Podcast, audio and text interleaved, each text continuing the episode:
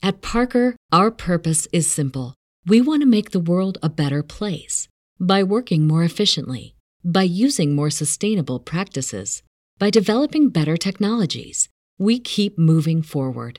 With each new idea, innovation, and partnership, we're one step closer to fulfilling our purpose every single day. To find out more, visit parker.com/purpose. Parker, engineering your success. Everybody in your crew identifies as either Big Mac burger, McNuggets, or McCrispy sandwich, but you're the Filet-O-Fish sandwich all day. That crispy fish, that savory tartar sauce, that melty cheese, that pillowy bun? Yeah, you get it every time. And if you love the filet of fish, right now you can catch two of the classics you love for just $6. Limited time only. Price and participation may vary. Cannot be combined with any other offer. Single item at regular price. Ba da ba ba ba. This show is brought to you by The Makery, the podcast network for makers.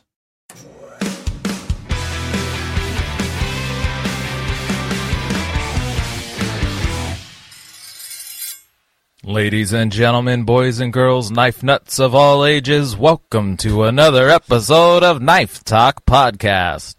Uh, hey, how's it going? My name is Mareko Maumasi. I'm here with Jeff Fader of Fader Knives uh, and Craig Lockwood of Chop Knives. And we're here to talk knives, answer questions, have a little fun, little slaps and tickles here and there. But we like to start off with the week. Craig, you want to kick us off? How's your week been? Um. Okay. Stressful. Stressful. So, um, last week I sort of told everybody about me testing positive for COVID. Um, thankfully, it's um, I had a couple of rough nights, um, but I tested good again from Tuesday. Um, so I've been, yeah, I've been fine actually. I've I've been quite lucky. I think a lot of people have had it far worse, so I can't complain. So yeah, all good, all good. Um, everything's come together in the house. Um, we're nearly there. We're finishing a bathroom, and we're we're pretty much there. The um the exterior of the house is like it's like the First World War. There's just mud everywhere. We're having trenches trenches being done and stuff dug up. Oh, it's, it's so every time you walk to the house, you're just covered in mud and shit and crap. Um, but no, it's all good. We are, um, we are. This could well be um, the last show before um, I have another child. So um, Wow. yes. So we are we we are due to go back into the hospital on Monday. So by the time most people hear this, um, we w- I say we as if as if I'm doing the work. Yeah, we. Yeah. yeah, we. Oh, it was a terrible birth. I really struggled. We're, Uh, preg- we're pregnant. When people say we're pregnant, it's just like, Yeah, no, you're, no, we, no, you're not. yeah, um, but um, we've been told that Amy may be induced on Monday.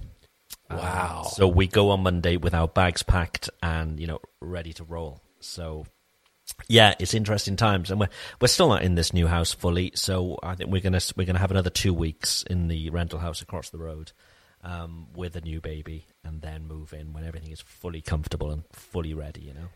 when they said, when they told Amy that she might be induced on, when this podcast comes out, as Hmm. your list, as the listeners are listening to this, was she relieved or? Yeah, she is. She's relieved. She is massive, absolutely huge, far bigger than she was with the twins. And uh, Really? she's yeah, oh yeah, huge. Um, and she's just not sleeping at all. She's lucky to get sort of two, three hours a night. Um, Oh, sounds it's- horrible. Yeah, she, she's ready for this to come out. You know. Um, yeah, it, it needs to happen. It needs to happen now. So now that we know that she's probably going to be by the n- next time the baby, while the baby's born, while people are listening to this, you want to give us the name that it's going to be, or no one will know until. Well, there's a chance that it won't be. She won't be induced on Monday. So uh, Tricky little so. Best Will- I don't. Will it be in I Sharple? don't. Will it be a Sharple clue? You know what? On the day that the baby comes out, Sharple that day will be the baby's, and that's how people can find. That's the big reveal. Nice. I like that. I shall change nice. the Sharple. You're welcome. You're welcome. Yeah, Sharple on that day will be the baby's name. Okay, I like it. Yeah, what else has been going on? So I made a huge decision this week uh, regarding the business. Um, basically, I'm no longer taking customer orders. It's it's Good become well, I, you know, not, wow, you came out fast with that one, Rego. Good work. yeah, not out of choice, to be honest with you. Um, because you know I want to be making stuff and selling to you know to people. Um, but it, I'm just having so many problems with shipping. It's just been absolutely ridiculous. Um, and I actually, you know, because it's been quite a big week, and I'm thinking, is, you know, am I going to do this? Am I going to pull customer orders and only do commercial orders? Um, so I was looking to see. So the last big run that I did was the the folding knife, the H knife. There was 80 plus sent out, and I've refunded 27. Whoa! Oh my god! 27. That's nearly a third. Um, and obviously that you know the work is still done. I'm still putting the time in, still in the materials and everything still happens. But it's you know, so yeah, it's and, until things are sorted out. Um, you know, I've, I've got a possible solution for this, but uh, well, you know, whilst we're waiting for the baby, and that I, I can't be doing any of these. Were they things, all so. lost or? Um, just yet, just lost, not found. Really? Um, the pro- the problem where, or or most probable, still in customs. Um, the problem that I'm having is um, having to use uh, La Poste, which is the French sort of national postal service here. Um, when you ship internationally, uh, you don't get a tracking number until it gets to that country. So that so let's say it's going to the states, it could then end up with uh, DHL or FedEx or whatever, and then you get your, your shipping number from there. So archaic the postal system here, it doesn't link up with any of these other carriers, so you can't even give a tracking number, and it's just it's just absolute nightmare. And I, I, I, every week I get you know people saying, "Oh, I don't use FedEx. Why don't you use that?" I mean, we, we're very remote here. Um, so to use FedEx, who say, yeah, we'll cover the whole world, we'll pick up from anywhere, they will, but my, that would mean my price goes up by 50% almost, you know? So, Wow. Wow. so it's not as simple as that, you know? So, yeah, I, I do have a solution, which I'll be implementing, you know, in some time. Not, not quite yet, because there's so much else going on. Um, but that will require me just once a week taking a sort of four hour, well, eight hour return drive. Um, and you know to guarantee things will get out. But it, it's yeah, it's just a real pain. But you know, I'm I'm fortunate en- fortunate enough that I've got plenty of commercial orders, so I'll just sort of double down on them. Um, because I like them because that that means you know I'll do you know a large a large run, um, and generally I hand deliver them as well. So you know I'll I'll take a plane, I'll you know I'll go to the restaurant or wherever and hand deliver them. So. Um, so that sort of negates any issues that way. So yeah, so it's it's a huge change the way my business will sort of run. But um, yeah, and, and until further notice, that's the best I can do, you know. So, yeah, that's so yeah, a huge change for the business, but um, and uh, a busy week, and um, You you got it's and like a new baby. Hopefully today, by the time you hear this. it's it's too much. What, what you're going through in general is too much. Yeah, Too much. Well, come on, um, you know, everybody has COVID you know, and the families, baby everybody has and the- families, and COVID and the babies and the you know this and, that moving and at the same time. Okay, maybe we yes, maybe it's the perfect storm of doing too much at once, but uh, it's it's all good. It's all good. I, yeah, I'm, I'm- we're happy actually. We've had this week since coming out of you know I was in sort of isolation, I suppose, for what, five days maybe. Um, everybody, even the kids, everybody's been so happy and positive. It's been it's been a real sort of That's great. boost around here. It's- yeah, it's good. It's nice. So we're all we're all good. We're all good. Mareko, you are back from your travels. I am What's back. been going on? What's been going on? Momo's back. Um, yeah. So, uh, yeah, a lot of travel, a lot of forging. Um, and but it does feel good to be back home. Uh, I got a lot of messages from people because I was like posting on stories like, "Oh, I'm in the airport at Atlanta and South Carolina and shit like that." Uh, I really appreciate everybody reaching out. Um, unfortunately, what I had going on was very kind of like time sensitive, and there wasn't really much room for fucking around. Otherwise, I would have loved to have met uh, some folks who were in some of the areas I was traveling, but it was good. Uh, so yeah, I was in, in South Carolina, uh, pumping elks, and then I went um, down to Georgia, and I was training a friend on how to use a power hammer on a on a Anyang. Uh, I don't know if you forged on one of those, Jeff, or maybe Yes. Craig has too, but um, they are they're interesting machines, man. They have they have some interesting controls because you can like feather the treadle, which is like the clutch basically that engages the hammerhead, and if you just slowly bring it down, it'll just do little tippy taps. But if you Yeah. jam on the hammerhead or on the treadle, it'll do full strikes and smash the shit out of stuff. And I so Yeah, that's the best part about self-contained hammers. well, The not, not all of them do that though. That's the problem. Hmm. I've used the same axe and Anyang's and the other one. What was the other one at the Center for Metal Arts? And I love that fact. Yeah. None of that, and I, I use the Nazel, but I'm not, not. I'm talking about the other. There's another Samac. There's Anyang, and then there's I forgot the name of the other one. And, no, no, no, no. uh, uh, the newer self-contained uh, pow- uh, air hammers. Oh, okay. And that's the best part. Is the best part is you can feather. You know, you have such an incredible amount of control. But the yeah, the Anyangs are really, really nice. Really nice. Yeah, the range of control was very, very interesting because I was forging under a 165, and I was even like very easily able to pull like the heel down on a knife just by little doing little taps. But then when I was forging billets, I was able to smash on it like like hit really hard. Uh, so that was fun to play with that and not only get that experience, but also teach my friend how to use uh, a power hammer and teach some Damascus stuff. Uh, hanging out with Neil too, Neil Kamimura. So we we did a bunch of traveling for whatever the last week and a half. But yeah, been home. Um, it's good to be home. Good to be with the family again. First thing I did was just grab my kiddo and give him a great big squeeze, which was great. Um, and then I, this week in the shop, um, I've I feel like I've been. It's like regular stuff, but I feel like I've been super productive. Did a bunch of heat treating uh, on knives. I uh, what? Oh yeah, on my Patreon, I did a, an interview with Peter Swarz-Burt, who's like a, a Wootz, um, a master of Wootz. He's been making Wootz steel for like 20 years. Um, this is the first time he's ever had like anybody's like talked to him about his Wootz making. Oddly, um, but uh, what else? Uh, that one. That was like a four-hour chat too. By the way, Oh, my that was, God. and the audio got all fucked up like right in the middle.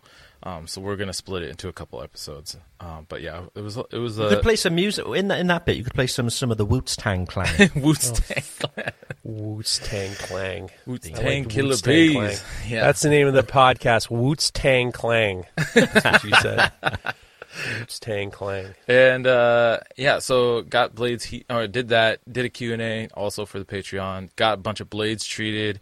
Um, I got a, a couple knives finished ground and just in the last couple days, and so uh, yeah, just feeling super productive.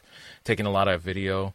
Uh, that I can turn around and put together. I just took a video of like how I do my S grinding, um, where the camera is just kind of like over my shoulder, like as if somebody was standing with me in the shop, watching over there over my shoulder. So, um, so yeah, been pretty productive this last week. It feels good. And next week, Cool. I'm going to be super lazy because uh, it's my kids' midwinter break, and um, and so we got the family uh, lake house. Uh, we're gonna go up and spend the week there, um, just kind of lounging around and hanging out and relaxing, and chilling together. That'll Nice. be nice. Nice. yeah. Yeah.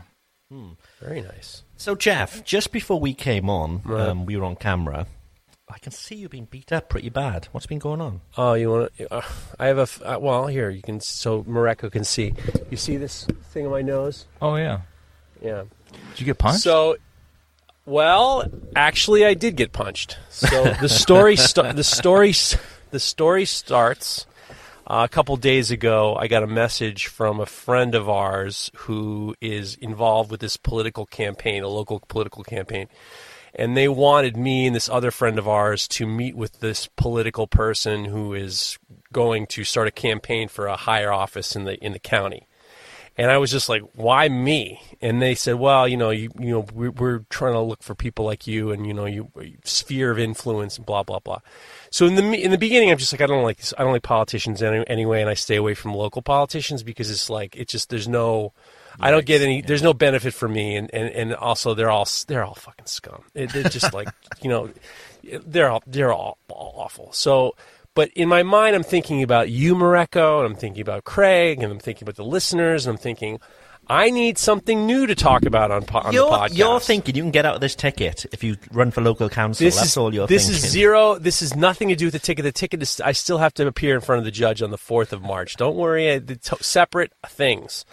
So I think I need new content for Knife Talk. So I should go to this political. And it was a. It was a. We're going to go to a bar. Me and this other guy were in the in this politician, and we're going to talk about their politics and their candidacy and the campaign and what we can do for them. And I'm thinking to myself, here, I'll do it for the show. I'm going to do it for the show.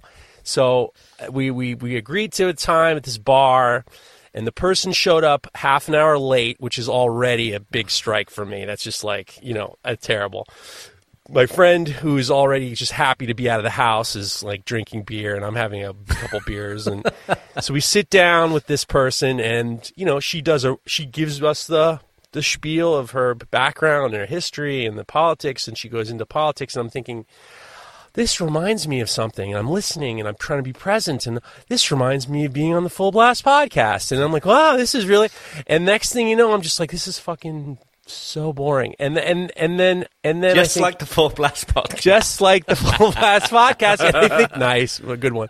And I think to myself, how did I possibly think that this was going to be good for the, for knife talk? This is, mm-hmm. and I'm listening and I'm nodding and I'm just like looking at the clock. I'm like, I got to get the fuck out of here. And then my friend is just happy to be out of the house, so he's like asking these inane questions and I'm looking at him like, dude, we're gonna be here forever if you keep asking these questions. And she's looking like, you know, it, it went fine and I asked some questions and stuff like that. And at one point, you know, I said, okay, well, you know, and then I try to wrap it up like I wrap up the show. Oh, yay, well, you said said a lot, and you know, thanks for your time. And, and oh, and then she goes, oh, I didn't finish my drink. I'm like, oh, Jesus Christ. So we're there for another 45 minutes. It was like I, I turned to the bartender and I'm just like, I went up to get a, my friend wants a drink, and I'm getting seltzer water, and I turned to the bartender I'm like, you have got to get me out of here. You got to whatever. I got to get me out of here. And she was great. She was nice, but at the same time, it was like the whole thing of like, you know, uh, idealism is great, except for you got to deal with these you know, bureaucrats and all this bullshit. And I'm just like, eh, what do you want from me? And then, well, maybe you would help. I'm like, oh, as soon as she says maybe you would help knock on doors, I'm like, yo, you got the wrong. I, there's just no way. I mean, you got the you got the wrongest guy. You got the wrongest guy. So my friend wanted to keep drinking, and I was like, I got to get out of here. So I got home, and I'm irritated, and it was such a waste of time, and well, a waste of time, and it was like kind of a waste of time. Whatever. So I'm getting into bed, and I take off the sheet. I, you know, take off the sheet, the corner of the sheet, and I get into bed. And I don't know how you guys get into bed, but I grab with my right hand. I grab the the I grab the duvet and the and the sheet, and then w- my whole body kind of like twists, so I can twist twist uh, to the to the to the left. Are you on the right side or the left side of the bed? I'm on the I'm on the left side of the bed. If you're standing You're up. closest to the door or closest to, uh, further away from the door? What? What do you? What is I'm just trying to. I'm just trying so to picture the whole I'm, scene I'm here. painting the picture. What you wearing? I get into What bed. you wearing? I get into bed. what you wearing? I, gra- I grab the fucking sheet with my right hand and I tr- twist my whole body to the left. Yeah. And I guess I lost the grip and I punched myself so hard in the face. I I thought I broke my nose. I swear to God. I swear to God, I fucking started. I almost started. I was like, "Oh my!" Are you, I are you sleeping under lead blankets? How heavy are those fucking no, things? I was. Well, my wife tucks the sheets in fucking tight, you know. So I'm like oh. pulling, but my hand slipped, and I punched myself so hard in the face that like I had tears running down my eyes. I was like, my I woke my kid up. My kid's like, "Are you okay?" And I'm just like, I'm like, "Oh my god!" I'm like trying to pull it together. I punched myself so hard in the face. I was like, "This is the perfect ending to an awful evening." I'm tired. I'm irritated. I got nothing out of it, and I punched myself in the face. So what did your wife think you you were doing? She was when- just like you she- shouted, and she wakes just up? like, "What the fuck is going on?" I'm like, "Hell!" and I got blood coming down on my face, oh, and wow. I'm just like, "Hell!" I just punched myself in the face, and she goes, "What? What?" And I try to explain it, and it sounds so ridiculous, and we're trying to all get back to sleep, and I'm just like, and I woke up this morning, and I'm like, my fucking head hurts, and I never thought the I, I immediately was just like I could never be a boxer. I could never be. I mean, I I fucking cracked myself so hard in the nose. I, you could see, you saw that mark. It was like terrible. I'm surprised I have a black eye. so that was my last 24 hours. Thanks to you guys. This is all your fault. You know, I could Well, have gone, yeah, gone to bed sorry. at a normal time, and I could have thought maybe you know this is fine. And I didn't make an ass Thank of you for your service, counsellor. Yeah, well, forget. I mean, it's just like lose. I left. I left with you know the last thing I said was lose my phone number. It was like don't, you know, don't fucking you know don't ask me. And they you know they were like maybe you could like get a party together and I could talk to your friends. I'm like Get oh, out! I'm getting out of here. Get me out of here. Politics, folk, forget it, man. I'm not interested. But she's very nice. I wish her all the best of luck. But I mean, it's just like you know, it's enough already. Karma came straight back to hit you on the Oh, nose. I punched myself in the face like an idiot. Hard. You saw that fucking thing on my nose. I'm surprised I don't have a black eye. So that's it. There you go. I think the closest I've ever come to doing that, I I had a, I was at a friend's house. I was using the bathroom, and then I was, they were like scratching on the door or something, trying to be like ridiculous. And so I go to surprise the shit out of them, and, but I got my foot down at the bottom, so I don't open the door too far and hit myself in the face. Well, I apparently leaned forward just a little bit, and I smashed my face with the fucking door. My eye started bleed. My eyelid, right above my uh, my right eye, started bleeding like crazy. I felt like such a goddamn idiot. More than punching yourself in the face, tucking yourself into bed. I mean, there's no. I mean, I, I literally was like this. st- I mean, I I never f- done anything like that in my life. So, yeah, I can't say I've ever Welcome hit to the club. oh Jeez. Jesus, there you go. Knife Talk is sponsored by Evenheat, the manufacturers of the finest heat treat ovens available. To find your next oven, go to evenheat-kiln.com. You all need an even heat, and we can get your money off, obviously. If you go to knifetalk.net forward slash heat, that'll take you to Soul Ceramics, where you'll get $75 off and free shipping in the US. And that's just automatically applied to your order. You don't have to do anything else. Okay, shall we do some questions from the public? Well, before I just want to let you know what we have. Okay, Yes. we have some listener feedback. We have some tough scenarios, and last week I called for, thanks to Nice Handmade Knives, had the idea of suggesting to ask the listener, uh, "What's the most bizarre custom knife request you've ever gotten?" And I thought that they were it were going to be, you know, it was a throwaway bit. Our listeners have some deranged, deranged customers, and I just we can sprinkle that in whenever you want. So, Okay, okay. Well, let, let's start with maybe two or three questions, and we'll work our way through. all right, Do you want to take the first one? Okay. Um, this one comes from McLeod McLeod Atona Ladot. Sorry, my brother. Um, this is from Marcelo. this is from Marcelo. Hey guys, this is Marcelo from Maladatato Knives. I'm sorry. I have a question for you. When forge welding, besides being clean and well greased, what kinds of surface do you say is better for good welds? Do you want a rough 36 or 60 grit or smooth 240, 320 grit? Um, or does it not matter at all? Thanks, guys. Love the show. Cheers from Montevideo, uh, Uruguay. Uruguay. Uruguay. Uruguay. Thanks, Marcelo. Sorry about your name. I mean, I apologize. Uh, degreased, I think you meant, is what you said. Oh, degreased. I apologize. Yeah, yeah. Degreased. Yeah, So, how do you prepare your steel for forge welding Mareko? Uh, I think it's M. Ladato, by the way. There you go. M. Lodato. Uh, I don't clean any, at least on my initial billet. So when you're stacking up the plates, I don't clean anything. Even they even have like little burrs from being sheared and stuff. I don't mess with any of that. I don't care about that. But I'm also very comfortable with my process, and it works. Uh, I completely understand wanting to run them over across a machine uh, to clean off any weird burrs or uneven surfaces or whatever. You don't have to get crazy though. Um, and if I were to do that with mine, I just hit it with like a used 60 grit belt just to take those burrs off so they laid a lot flatter and tighter to each other.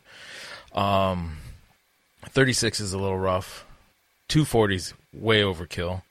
Um, although you would after maybe maybe you're making a mosaic Damascus and um, and you're getting to like the last weld or two before you tile, or even at tile, or getting ready to tile your billet, I would clean up the surfaces to probably around 220, 240, um, because the cleaner and tighter those surfaces uh, mate up, they're going to weld together a lot easier as well. Um, at the at the the previous rounds of welding, it's not you, you know you're usually crushing down a stack of like four and a half inches tall by, or at least for me, four and a half inches tall, inch and a half wide, five inches long, and you're smashing it down from four and a half inches down to like a half an inch. So it's going through a lot of reduction, but at the very end you're going through less reduction. Um, especially if you're doing like an angle tile or something like that, like that that's only maybe five eighths of an inch thick, um, and you're probably reducing it down to maybe a quarter of an inch or just under a quarter of an inch to do either stock remove or then forge. Um, and so it's going through less reduction, and you want to make sure those surfaces are a lot cleaner. Uh, I've heard of people taking the surfaces up to even like 1200 grit, but that's a little much, uh, in my opinion. Um, But you are removing all the mill scale. Yeah, uh, on successive rounds. Yeah, I'm always at, like, yeah. So I'm removing the forge scale um, after uh, rounds of forging. Uh, uh, but even on the first round, uh, even on the bar stock that I'm, I'm I'm doing my initial billet layup, I don't I don't worry about the mill scale at all. Oh, huh. Never, never. I never have, and I probably never will. Hmm. Yeah, There we go. There you go. Look at you. look at me. All right, Okay. should Jesse Bergen has got the next one. Um, again, on Instagram, um, they've contacted us um, via DM at Knife Talk Podcast. And Jesse Bergen says, any good shop vac recommendations? Uh, my cheap one just shit, just quit on me. Um, shop vacs. Um, so I assume you just mean like a normal sort of vacuum that you can use you know, just to pull around and you know and just and just pull up dust, as opposed to like a dust collection system. Yeah. I use my shop vac as a dust collection system. Hmm. for everything I- or just one? for just wood. I don't use it for. s- I don't. That's one thing we should just re, re bring up is you you you don't want to use the same dust collection system for steel and wood at the same time. That's how you get like massive fires. So, hmm. but I use. Oh. I just get a, you know, at Home Depot. I have a Home Depot uh, shop vac. Yeah, m- uh, yeah. I've just my, my shop vac that I just pull round as just like a what we call a Hoover is just yeah, just a, a crappy, um, yeah, Henry. You know those little Henry things. I just use one of them um, without any bag in it at all, so we can just empty it out, dump it out quick. Um, but when you, when we were talking about dust collection, you said not to use the same. I've always been like that, but I've just got a new system which I'm halfway through installing now, where I can use. I don't have to change things out, so I can use it for wood and for steel. Um, so basically, I have a aluminium like ducting pipe, um, which is in front of like two grinders and and a buffer as well. So there's three sort of U's in there, so they so they pull up. Um, that goes straight to a um, not a pump, but like a fan. You know that'll that'll you know suck everything in. Um, but then rather than go into a bag, um, this just gets dumped straight outside into the air, just everywhere, and just sort of filters off into the atmosphere. Um, so what that means is I don't have to worry about if I'm just doing wood, then I'm using metal. There's be no sparks to cause a fire there's there's there's no sort of debris left at all. It all it literally just vents straight out um, to the outdoors. So, You're just um, shitting it out the. You're just shitting it out the just window. shitting it out, just shitting it out. Exactly. yeah. You're not worried about like some like uh, fuzzy, you know, like all of a sudden you have like a rusty bush. I beg your pardon. um, well, no, no. I mean, where it's going, it, we've we've got a bit of a sort of a, a field here that my shop backs onto, and it literally just goes out onto the onto the grass. And you know, the the little that I've done, you know, over the last week or so, whilst I've been installing this, um, you can't see it. You can't even see any where whether any dust has gone. It's just into the atmosphere. It just goes, blows out. Um, so yeah, so that's uh, it seems to be working quite well. Nice. If you're in a neighborhood, you probably don't want to be shitting it out the window. You know. No, yeah, if you've got neighbours, you probably don't want to be doing that. They've, you know, they've got their washing hanging on the line and fucking, yeah, rusty, uh, yeah, steel filings. You don't, you certainly don't want that. No, but uh, yeah, if you're in the middle of nowhere, I, um, it, you know, it fuck it out saves the the job of, yeah, yeah. Basically, that's all it's doing. It's just, it's just a big pipe coming through, coming through a wall, and off it goes. Hmm. Anyway, shop. Uh, they were talking about shop vacs anyway. So, what, what are you using, Mareko? I'm using a Craftsman uh, from Sears, and Sears, I'm pretty sure, has a pretty good uh, policy with Craftsman equipment. Um, but I would suggest uh, buying one from somewhere that has a good return policy, um, like from Costco, or even you can buy like the bonus, like extended warranty from Lowe's or Home Depot that goes along with it. Um, I know I've used Lowe's in the past um, with extended warranties, and I've literally just brought a thing back just before the warranty was about up, and I swapped out for a new one. Like it just covers it. So Nice. that that would be my move. Or just fuck it out the window. That's what I think. That's Yeah, I think that's, fuck it the. I think that's the best. fine. I think that's the best answer of all time. I'm I'm thinking of like your, your don't you still have sheep? I'm thinking about your like your sheep we don't. walking. We don't anymore. no. Oh, I thought you like your sheep would get like a But th- blast this- of this like is- G10. This is dust. This is ju- literally just going up into the uh, up into the sky. It's just going out into the air. And honestly, you you can't. If you look under the pipe, you can't see where where stuff has been flung. I Now see. I it just- it just love G10. We all know I love G10. I don't think anyone loves G10 more than me. I I'm, I, I don't think anyone does. If I were sh- was if I was fucking G10 out the window, I would have to like I'd have like cancer patients lined up at the door because if you can't or like, I got, like a fucking pink and I'd have pink and blue bushes outside. Yeah, but I'm I'm twenty foot up in the air as well. Remember, I'm above my shop. How would I remember that? I've never been your shot. Oh, yeah, you wouldn't know. Yeah, you wouldn't know. You wouldn't know. Um, but but yeah, so I'm 20 foot up, and this pipe just literally just goes out of the. And it, honestly, there's nothing underneath the pipe on the floor. It it all just disappears into the air. The French are going to find out. They're they're going to be like, "Oh, he's fucking out the window." my industrial waste. I don't. I don't think it's anything I need to worry about. I think we're fine. I think we're good. Have you not been seeing those articles about microplastics like being found in layers of snow in the Swiss Alps? Yeah, I know. like I know. Yeah, You're contributing to that, yeah. Craig. I, I, thought you were on this uh, whole sustainability kick. This is dust. I can't do anything with it. He's I can't do point. anything with this at all. It's dust. You could cast it and to make some sort of like shit block. I'm just not into that. I'm afraid. Not into it. Okay, before I- I'll do one more question, and maybe we'll go into some strange requests that our our listeners have had. Shit block. If you could just phone me up and ask for a shit block to be made. Hello, Craig from Chop Knives. How can I help you? Hi, yes, uh, I'm. Uh, my name's Jeff, and I'm looking to have a knife made. Oh, really? Okay. Um, have you got any ideas from um, the handle material that maybe you'd like? What uh what do you have lying around? What do you have lying around? I mean, or do you have do you have any much. I, I just fuck it all out the window. There's nothing hanging around. just spludge it everywhere. do you don't happen to have any livestock around? Do you? I, I don't anymore, I'm afraid. They all, they all died, of, died of lung cancer.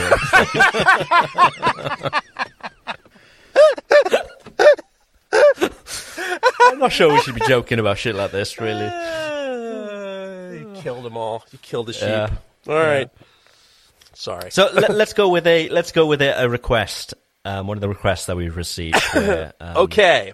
So, uh, shout out once more to Knife, Nice Handmade Knives, who asked that we do this new bit saying, what's the most bizarre custom request you have, you've been given? You know, what your customers ask you bizarre requests. So it starts off easy. And then it goes downhill from here. Uh, Nick Hershey says, I was asked to make a sequoia tree knife a few months ago, and then yesterday someone asked me to make a pine tree shaped knife. What the what WTH? That seems perfectly normal. Nick, you're you're you're you're so far so good. Then our boy Kale B sent a message. He says a cheese knife, not too weird, but what he wanted was basically a fancy putty knife that was sharp on the flat end. That's the only thing I've ever made that I was embarrassed to send out. KLB. Benjamin Mullen says I was asked to make Damascus lawn darts and to keep it under hundred dollars. That's a fucking lawn darts. What a lawn dart! Oh God, you don't know about lawn darts? Lawn darts were something from the '80s, and they're giant darts. Like you throw darts, you know, playing cricket or whatever. The, but the darts were the lawn darts were like maybe 13 inches long. They were like big, oh, and they were huge. And you what you do is you'd make I don't know how they figured this one out. You'd make like a ring in the lawn, and then you'd throw it up in the air, and try to get it to land in the ring. Oh, well, everyone was getting it. sound safe at all. Everyone's getting it in the face. Like everyone's just getting hit in the face. I remember as a kid, we were they were playing lawn darts, and I remember seeing it go through a kid's cheek.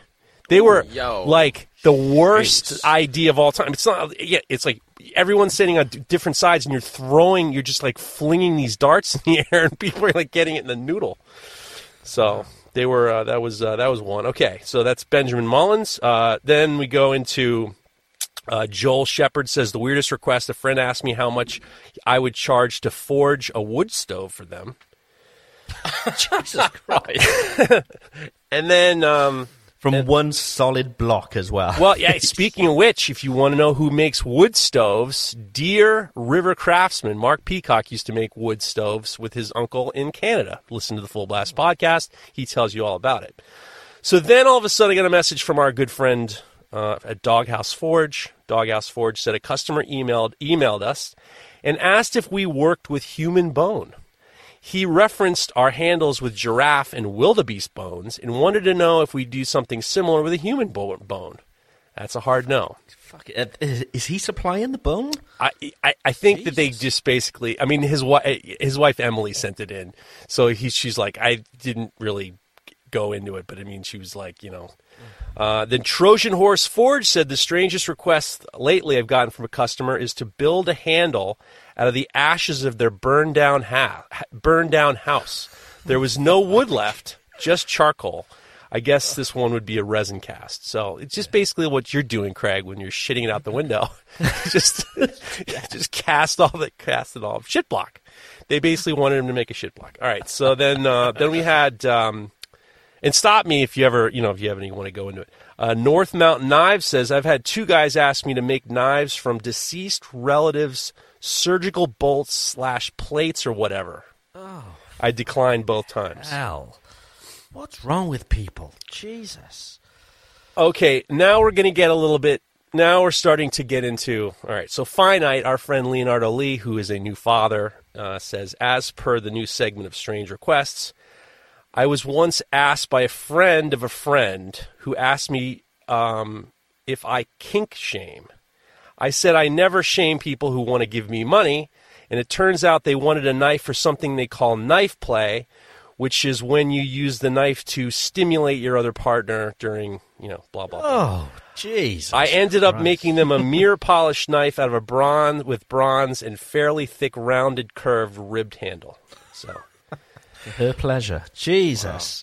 all right, now we're getting into it. Are you going to keep going, or you want to? Just after, let, us just take a moment just to, just to appreciate what about that last word from Leonardo. Let's listen to a sponsor. Combat Abrasives makes the world's best abrasive belts for knife makers. Available in any size at unbelievable prices. Go take a look at combatabrasives.com and get 15% off with promo code KNIFETALK15. Do it now. Do it now. You know, I can't get ribbed handle out of my head at the moment. Well, I'm about to get it right out of your head. I'm about to get it. Okay. Right. So Okay. strap yourself in. Colton Hampton says this is not a request for something weird I took upon myself to make. Not a request, but something weird I took upon myself to make. For Mother's Day hmm. last year, I made a I made my wife a cheese knife. She had gotten some breast milk jewelry made oh. made in the past, so I pilfered the deep freeze and found frozen breast milk from when both kids were breastfeeding. I dehydrated them in the oven and mixed the powdered milk with epoxy to fill the tubes I used as pins. She thought it was great, but I definitely had some people raise their eyebrow at the concept. Love the show. Hmm. XO. Jesus Christ. Take milk in the knife. There's no need. Uh, J Mode Knives says he added meal room. Somebody wanted to add mealworms to the resin in somebody's handle scales. there we keep going. We're going to keep going. Uh, Stetson Forge says the weirdest request I've ever received was if if I could somehow incorporate a customer's dead horse hooves into the handle. I don't know why that made me laugh. But, uh, Why don't we do a phone call? a dead You wanna- horse hooves. You want to do a hand? Want to want to do a call? Um, sure, let's do it. Hello, this is Jeff from Fader Knives. Hello, Jeff. I, I understand you make custom knives. I certainly do. What can I do for you?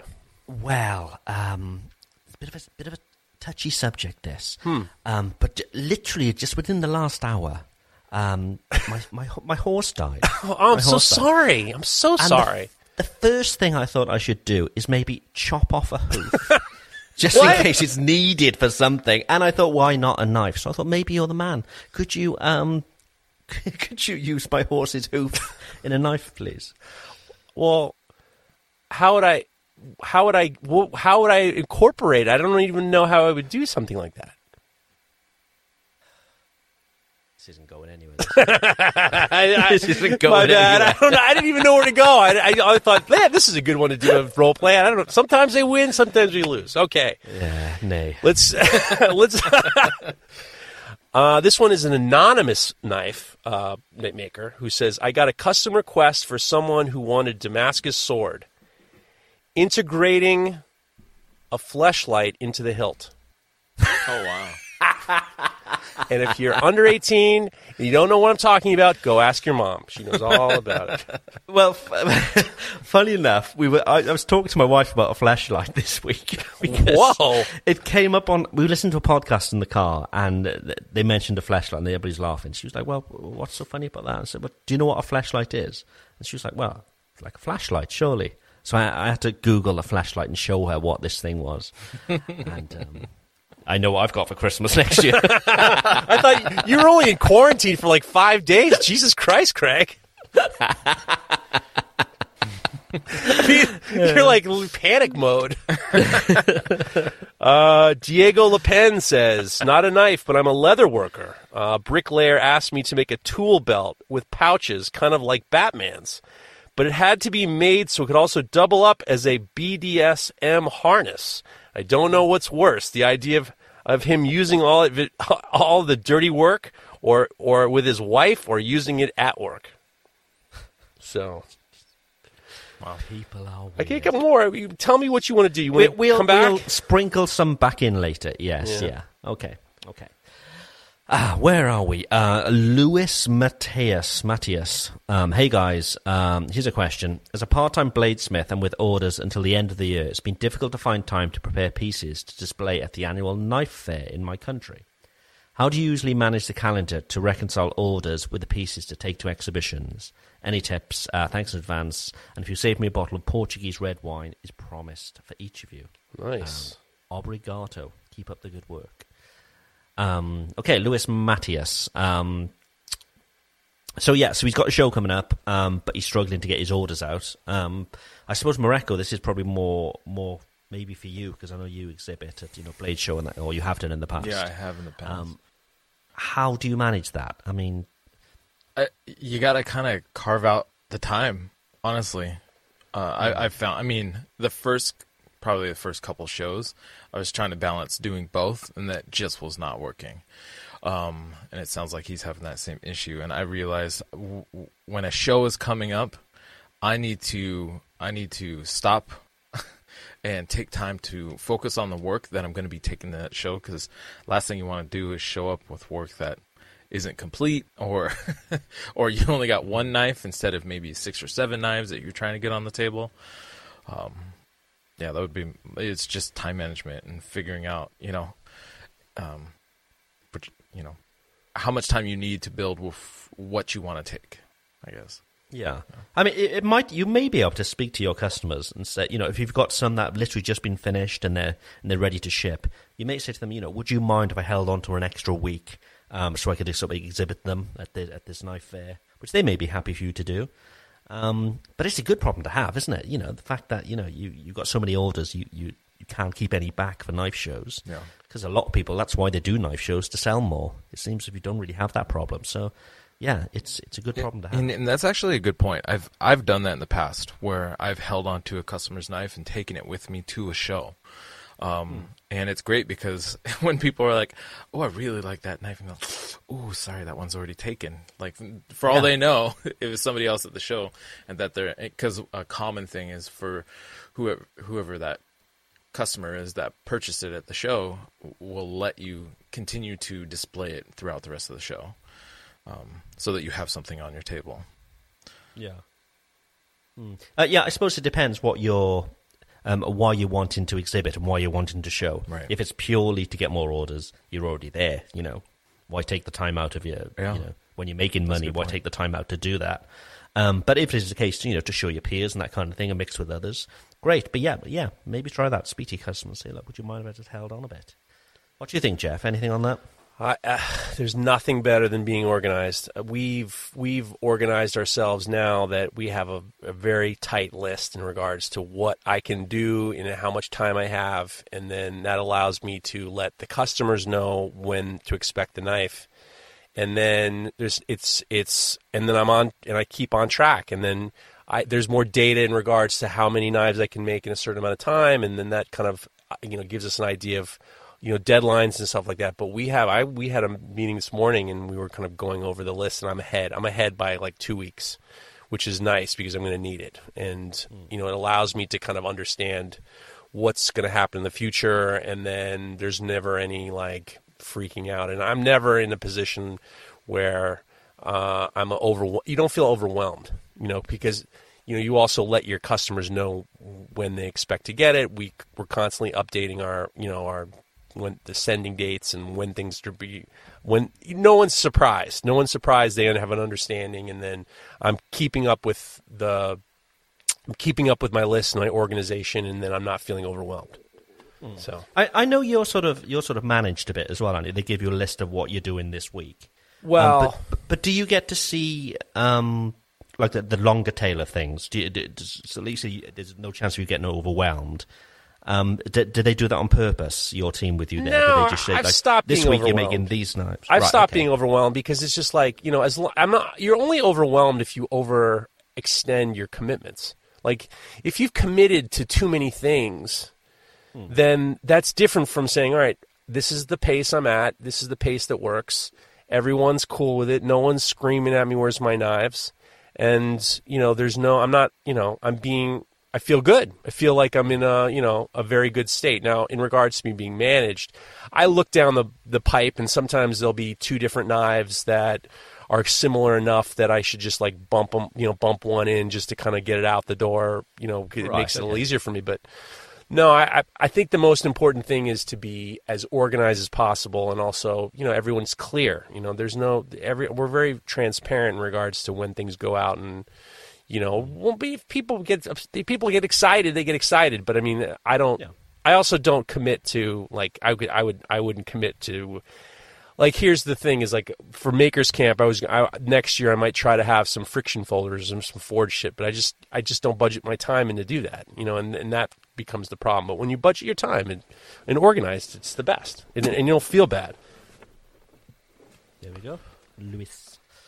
Um, Jonathan Griffiths. Um, hey, when texturing a stock removal knife, wouldn't that cause minor gaps around the scales as the stock isn't flat anymore?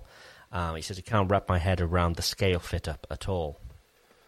Um, yeah, I completely, yeah, I completely see what you mean there, Jonathan. And I'm not a big fan of, of you know, stock removal knives that have been textured. Really, um, you know, especially you know, some people putting hammer marks and that kind of stuff into it, you know, to make it look as if it's be, almost been forged. I'm not the biggest fan of that. Um, but yeah, I completely see. I always think that when I see a textured blade, I always think that fitter probably isn't the best around, you know, where the, where the scales are joining, that kind of thing. Um, yeah, I complete, I'm completely with you. But you know that that's a style thing. On, on, on my my case, I like things to be sort of clean looking. Um, you know, some people do it really nice, but um, yeah, when people go really crazy with with texturing, I, I find it very strange. strange Strange. you find it strange I find it strange. I just I don't know. I I it it doesn't seem sort of pure to me to add in stuff Oh. that is not really required. You know, Right. I, I, you know, it's it's it, it's it's stylistic thing for me, maybe.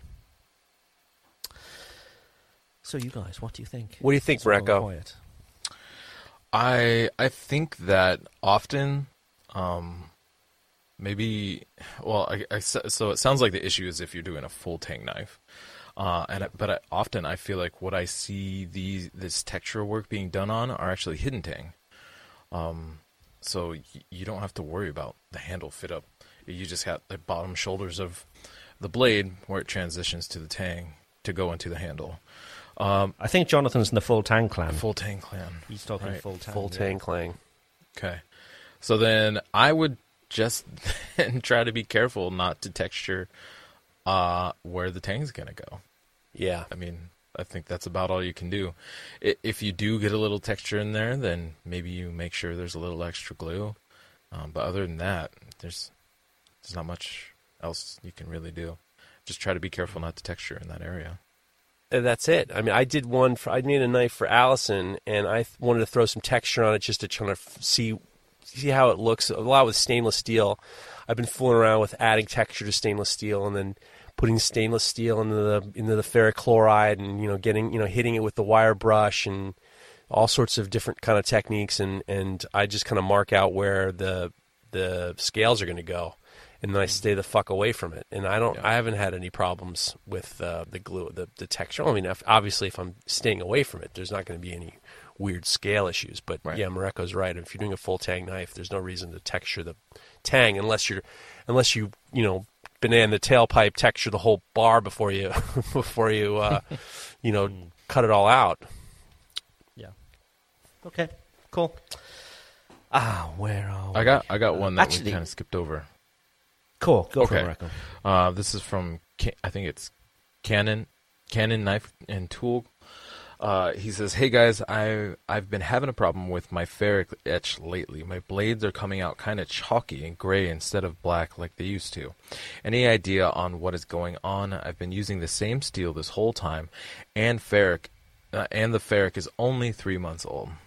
So, uh, it, after three months, it shouldn't be doing anything weird. The only thing I can think of um, is that if you are not rinsing the baking soda water solution uh, or whatever you're using to neutralize, so you pull the knife out of the acid and then you usually neutralize it with something.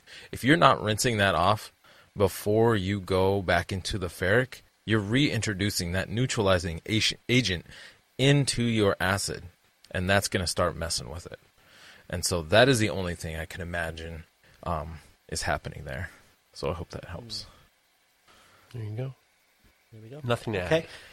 Um, I mean, what you could use is something like uh, Damasteel, which is the best stainless steel. Um, if you're looking for, you know, a, a patterned stainless steel, um, and we can get you a discount. Of course, we can. If you go to damasteel.se, um, when you sign up and place your order, if you use Knife Talk, you'll get ten percent off. Um, and also go follow them on Instagram because you get lots of inspiration there. People using Damasteel for all sorts of really, really cool stuff. Um, some jewelry this week I've seen as well. Look really, really cool. So yeah, And duds. They get clothes too. Shirts and Clothes, pants. really? Yeah, they yeah they just have, they got a whole line of clothes, fashion. You get some wow. Damasteel Okay. pants and some Damasteel shirts and hats and stuff. Get yourself get looking like a looking like a real Damasteel person. There we go. Get layered up. There, oh, that's a strap line for them, isn't it? Get layered up with our with our. Oh, look at you! All of a sudden, you're like Mr. You're like the guy marketing from. Uh. You're like uh, Dharma Steel Lab on Instagram. There we go. look at you get layered up. Oh God! They can they can have that. If we start seeing that this week now on Instagram, uh, I need a cut. That's all Pear, Pear, he's gonna squeeze I'm you saying. again, Pear. Let, us call Pear up live on the show now, and we. you know, do the elevator pitch for him. Listen, between horse horse hoof knives and stuff like that, let's just talk about. All right. At Parker, our purpose is simple. We want to make the world a better place by working more efficiently, by using more sustainable practices, by developing better technologies. We keep moving forward. With each new idea, innovation, and partnership, we're one step closer to fulfilling our purpose every single day. To find out more, visit parker.com/purpose. Parker, engineering your success. Everybody in your crew identifies as either Big Mac Burger, McNuggets, or McCrispy Sandwich. But you're the filet fish Sandwich all day. That crispy fish, that savory tartar sauce, that melty cheese, that pillowy bun. Yeah, you get it. Every time. And if you love the filet of fish, right now you can catch two of the classics you love for just $6. Limited time only. Price and participation may vary. Cannot be combined with any other offer. Single item at regular price. Ba-da-ba-ba-ba. Well, Ah, I have a tough scenario from our friend Tom Moss, who just was recently retired from the Coast Guard. Congratulations to Tom. Uh, Tom says if you could take a year off from your responsibilities slash employment, bills are covered, money's in the bank, debt free, spouse's blessing, and no orders to fill, what would you do to improve yourself and your craft? There you go, guys. Wow. What would you do? That's a very good Prove question. yourself. And this is specifically to improve ourselves and our or whatever. craft. Who specifically. I mean, specific, guys, you guys get a little bit too like you know nickel and dimey with some of these questions. You answer the whatever you want. Okay. Okay. um, I'd have to take my wife and kids with me. It wouldn't be a case of me just Well, you- off for a year because it, it'd be horrible. It'd be horrible without them. So, um, we'd. I'd love to come to the states and come and visit um, a few makers, that kind of thing. You know, part holiday, you know, and, and just pop in and see a few people. I've got I've got a few friends that you know from school days, that kind of thing. There in the states as well. Um, so yeah, I'd love to do that actually. Um, so yeah, if it was a year out, and you know, you know, if you've got a year, it's not a holiday, is it? You know, you, you sort of settle into life a bit more, didn't you? You know, you're on holiday. You know, that first sort of two or three days, you're like, what the fuck's going on? Then, but you know, once you get comfortable, then you're like, oh no, I'm going home soon. But you know, if you've got a year, you've got time to sort of live the life a little more. So, um, yeah, I think, I, I think, yeah, I think I would go to the states actually, and um, you know, visit a few people and you know, take in the sights. Who would you visit? I wouldn't fucking visit you. That's the right answer. You're not welcome, you flea bag. um, yeah, I think that would be cool. What, what would you do, uh, Mareko? Uh, I would have to take the family as well, and we would go to Italy. Nice. Nice. Eat our way. ar- You learn how to make some pizza. yeah, eat our, wait, wait a second. Wait a second. Teach those motherfuckers a thing or two. Oh, Alfredo will be listening, and um, No, actually, Fazzo. no, yeah, I'd probably try. We'd try to, you know, visit some makers and people we know. My wife has friends that live there. She she absolutely adores Italy. I've never been to Europe actually, uh, or anywhere out. So I've been to like uh, Canada, part small like parts of Canada, the U.S. and South Korea. That's that's the extent of my travel. My wife has traveled around the entire world. She's been to every continent except for Antarctica, um, and she loves Italy. So she's been putting up with my shit for a long fucking time, and so a year in Italy would be pretty amazing. I think. Wow, look at you giving back. nice, nice. Jeff, what you do? You got a whole year. I'm gonna. I have. It was. A, it's. It'll have to be a two pronger for me because I. I would have to.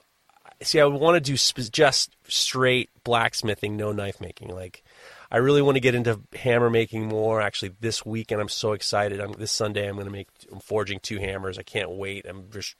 I would love to get into just back in the day when I was doing stuff with Uri Hofi and Fred Crist. I want to do traditional blacksmithing techniques and stuff like that. That's number one. Number two is I need to I need some intensive painting techniques. I need some pe- intensive t- pa- painting classes. Like I want to go to like an atelier. I want to I really want to like understand painting and understand uh, painting to, you know drawing two dimensionally and I really need to take some painting classes. Bad What is atelier? like a like a like a painting school, like a real French. My dad spent a lot of time in in in Paris after World War II, and he learned how to paint in France, and he Yeah, became well, well I, that's what I was thinking. Atelier, you see, that just means maker over here. So everybody's not painter. atelier. So, atelier. atelier, yeah. So, you, so it's, it's like specific sort of like centers you can go I, to. I don't know, but I mean, I just remember him telling me, you know, the, all telling him his, the stories of, of learning how to paint in France, and you know, he would, you know, I I, I would like to have it a, an intensive painting life. I would love that. Hmm. I picture I picture my old age. I picture it with like this big. I can tell you what my shop looks like already. It's this giant white room, and there's a big table like the way I have my tables in my shop, and I want giant canvases. Like I want like twelve of them, and I want like light coming in from the ceiling, and I totally and white floors and white walls, paint all over the place, and then the table's covered. What's happened with all your blacksmithing dust? Has that just been This is a different space. out the window like Different mine, fucking yeah, it's fucked out the window. It's all fucked out the window. but I totally know exactly the kind of painting, and I want the space. I want the walls to be very high because the thing about painting and sculpture and art is people don't realize how important curation is. And I want the like the room to be the size of a gallery, and I want the wall. I want to be able to walk and look from a distance. And I, I, I picture this very, That's very. Oh yeah, I've dude, never I thought of that concept to to paint in the same kind of space in which the work is going to be displayed. Well, when you're painting, the, the the stupidest part about drawing and painting is if you're drawing and you're painting, a lot of times you're tight to it, but you don't know you don't let it breathe, and a lot of times people don't realize how important curation is to the painting. Like you could have this incredible painting, but if it's hung shitty or hung in a lousy area, you can't understand it. So like being able to walk pat back in my my first shop in Greenpoint, Brooklyn, I had this huge wall, and I could like paint something, and then I could walk back like almost like 15 feet and 20 feet, and then I could like really kind of get a better sense of it. So like I, I think about this stuff all the time. So there you go, Tom. Nice. Nice. Okay, let's go. Let's do another question. Maybe we can come back to um, any more dilemmas. Do we have? Uh, we have some dilemmas. We have feedback. We still have some bizarre custom requests. They get Okay, worse. Let's do let's do another question in between these then. Um, this is from um, Cass uh, K A S on Instagram. Hey QDs, what is your belt of choice? So far, I've been using standard red ceramics for pre-grinding and green alumina. Alumina? Illumina. Illum- Alumina. You Americans, you. What do you mean weird? That's Um, that's almost illumini- uh, uh, aluminium. Alumina. yeah, okay. It's okay. almost okay. aluminium. Alum- aluminium. The pronunciation Um, police is, is after up. heat treat, um, especially the alumina belts wear fast and perform not very well. Um, the th- thinking about Cubitron for profiling and pre-grinding and blue zirconia after heat treat. Is that smart? Uh, cost is not my biggest concern. Quality and ease of use are. Okay, Cass, nice question. Um, that that's a really good point actually at the end. That cost is not my biggest concern. Quality and ease of use are. Um, I think you know a lot of people look at sort of belts as being expensive, but when you think of your finished product, um, I think cost shouldn't, yeah, really shouldn't be your main concern because if you've got a well-performing belt that gives you good quality, it's sort of you know cost is is irrelevant. You know, it's like material costs. I gotta, just- I gotta stop you for a second. Are you? Do you move around when you talk in front of the mic? A little bit, yes. Yeah. Can you hear it? Somebody sent me a message saying last episode you're like you're going like this, you're in and out, and You know what? Can I, I can tell you exactly what it is. good because somebody gave me fritz about it. Go ahead. Oh, fuck. I'm in a spinny chair. Oh. And I'm spinning around. Whereas I never, I never used to. Stop do. Fucking spinning around the chair. Like chair. in a 'cause you- circle you or side to side? yeah, because you sound like this. So when I was going down the, the, the aluminum, the horse hooves and fucking out the window. Okay, that's okay. Next week I shall go back to my static chair. Okay, that, yeah, that's what it is. I'm in a spinny chair, so I'm probably, without even thinking All right, about see? it, I'm probably moving off axis. Problem Yeah. solved. There we go. Belts. Um, what is your belt of choice, uh, Marek? I fucking hate blue zirconia. They're the worst. Oh, those are bad with the ye- with the yellow stripe and with the yellow backing, The, the yellow Yeah. color behind. I, have seen it with all kinds of different backings, but the zirconia, I feel like they cut great for about 20 seconds. yeah. And then because it's such a hard abrasive that it doesn't actually break down very nicely. And what I love about the combat belts that we use is that what's called the friability, the the abrasive breaking down. It a- actually breaks down easily over use of the belt, so that you're still getting fresh stuff. I just blasted through uh, the finish grinding on a knife today in about 45 minutes and it was with the ceramics. Started at 36, then 60, 120, and then I finished on a 220 uh, alumina oxide. But at that point, I'm not going blazing fast. I'm not removing a ton of material, so it doesn't have to be ceramic. Um, though they do have a ceramic blend, um, alumina oxide and ceramic blended uh, 220 belt. Um, yeah, I don't know.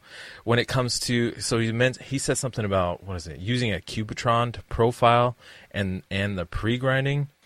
So before you pre-grinding before heat treat, right? So to profile, I just use a worn out belt. You, you don't need a super sharp belt to profile.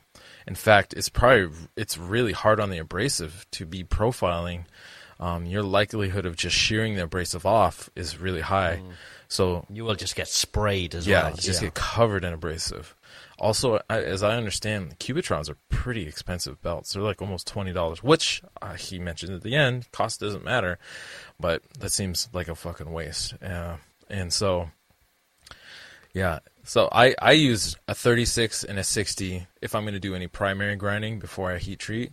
Um, uh, combat uh, ceramic belts, and then afterwards I go back to those exact same belts, and I do most of my grinding with 36, um, and then I follow with 60, 120, 220, and 400 sometimes. But it's it's pretty simple progression.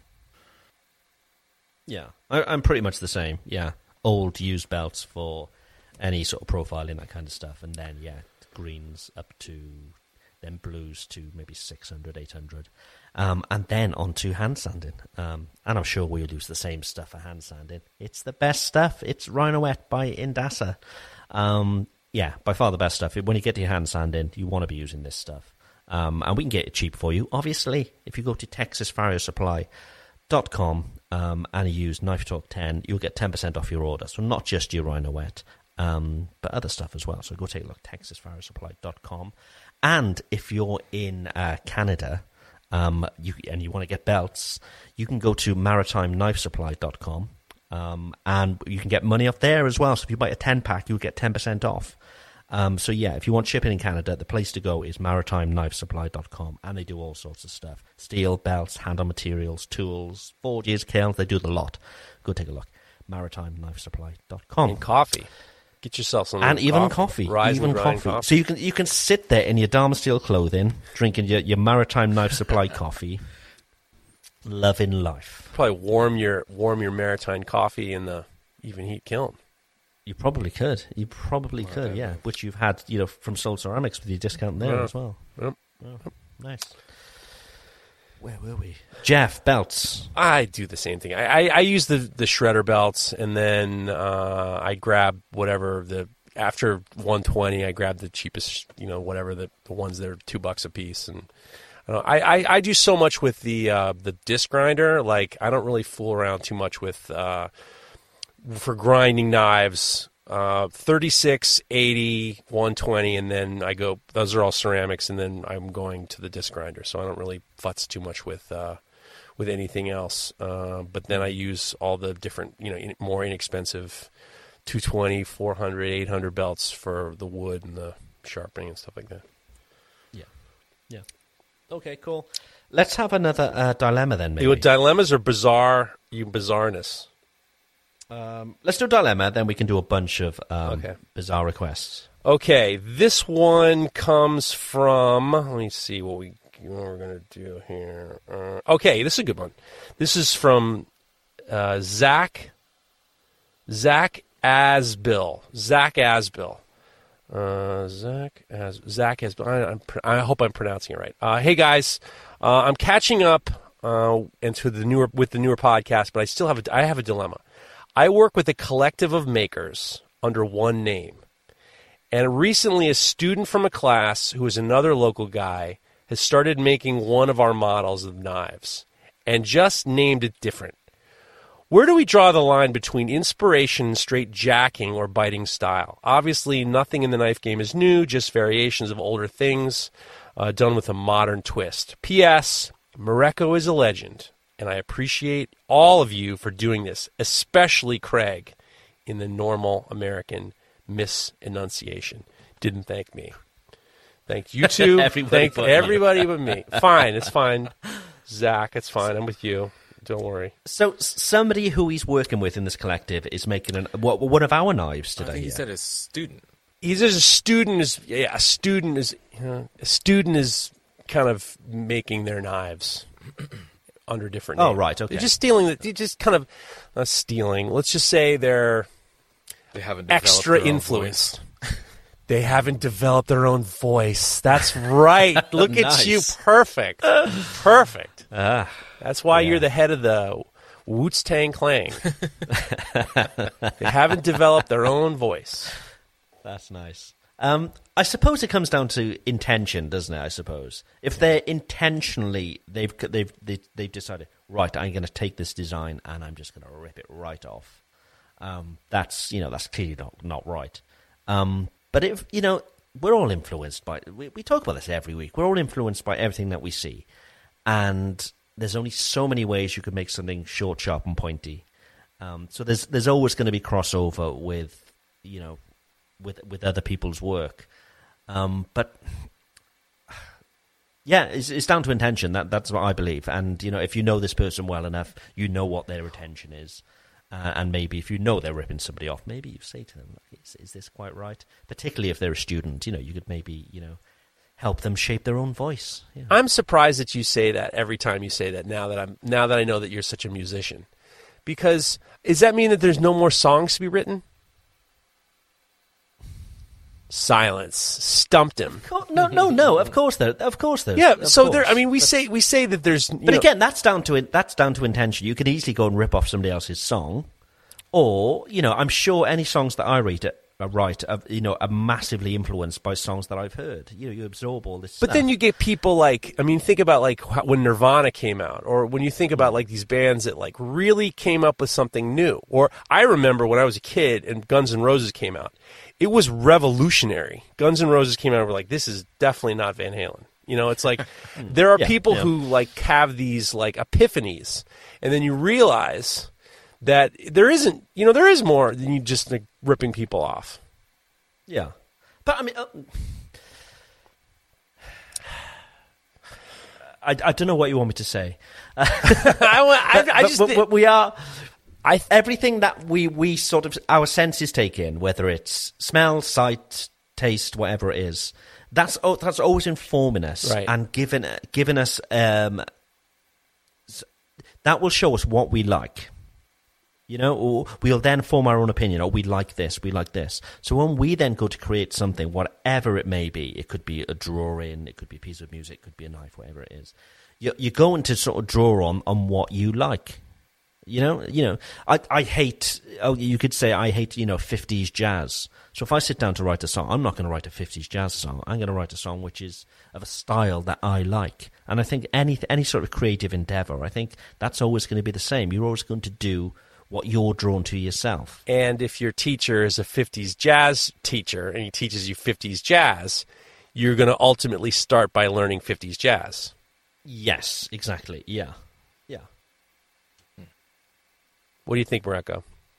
Uh, I think they should have a non-compete clause in their uh, liability form that they have students, uh, you know, sign. But how would you even? class. But then all of a sudden it's speculation, and then it's like, do you remember? I don't know if you guys remember when uh, you guys are probably no, yeah, you were you were both of age when Vanilla Ice did Sure, Ice sure. Ice Baby, and then everyone was saying you just stole under pressure from Prince and or from Queen, and he goes, "No, I was, it was dun dun dun dun dun dun dun dun dun dun dun. Mine is dun dun dun dun dun dun dun dun." You know, just like I don't know if you ever saw that clip. That could have been the dumbest clip of all time. Vanilla Ice is trying to play, trying to explain why his riff is different than Queen's riff, and it's just like, come on, man. I don't know. I just don't know how you'd be able to do.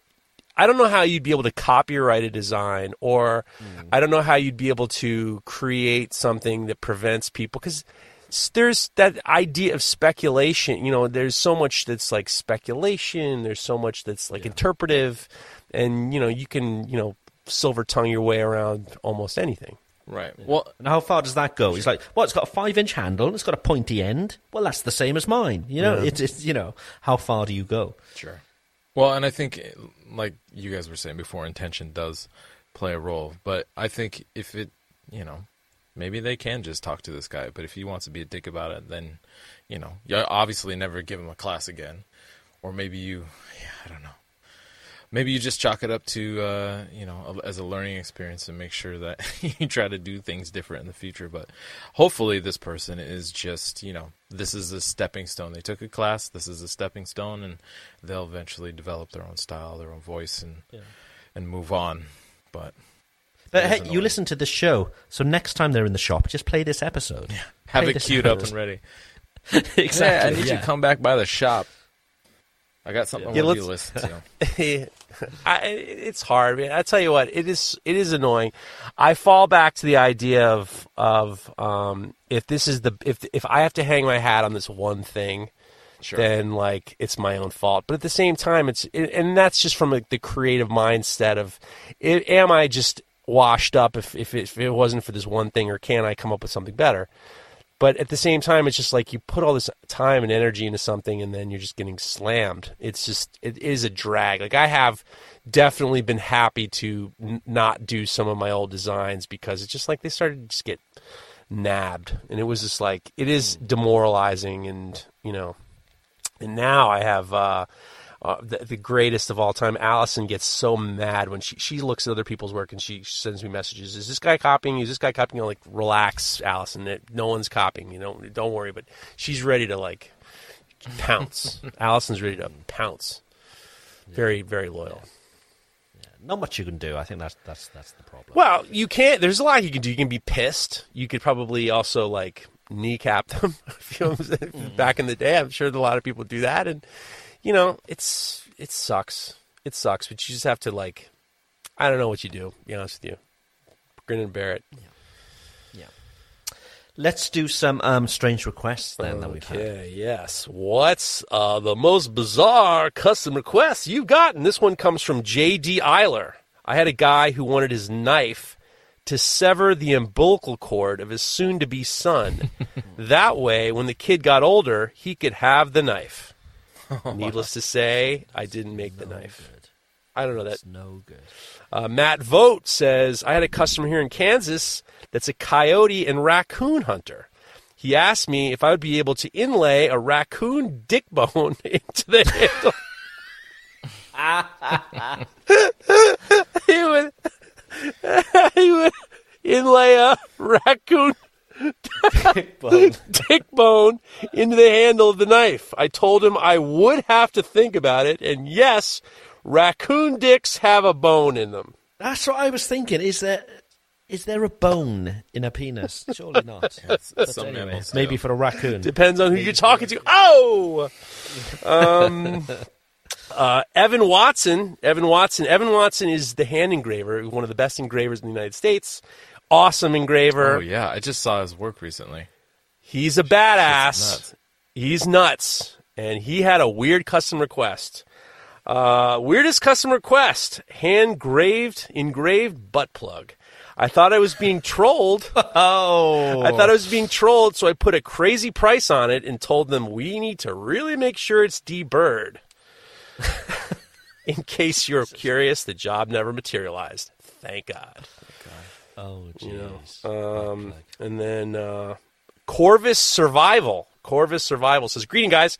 I enjoy listening to the show while working in the shop. The weirdest request I've received was to put the ashes of a guy's dead father into a knife. After a few questions, I was told I told him I would. He sent me a small vial of ash that had a that uh, I had planned to seal in the skeletonized area of the handle. I videoed the whole thing to send it to him when I, to, when I poured out the ash. The majority of the quote ash was a tooth that fell out, spilling the ash everywhere. Oh, Needless to say, I didn't send the video to the customer, but I did return the tooth to the vi- in the vial with the knife.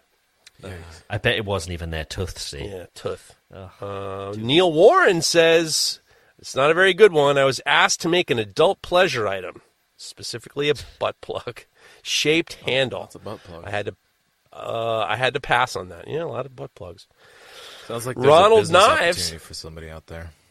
I mean, I just, you know, look. I mean, you know, I don't know, it's man. all sorts. Ra- Raccoon bone, raccoon dick bones, and butt plugs.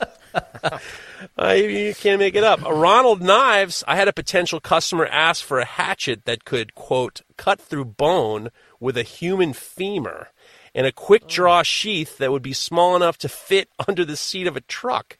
That he specifically wanted to have quote no markings on the blade or handle at all. Oh my god! so it would be impossible to trace. I said Oh no. my I said nope, and stopped replying to his messages.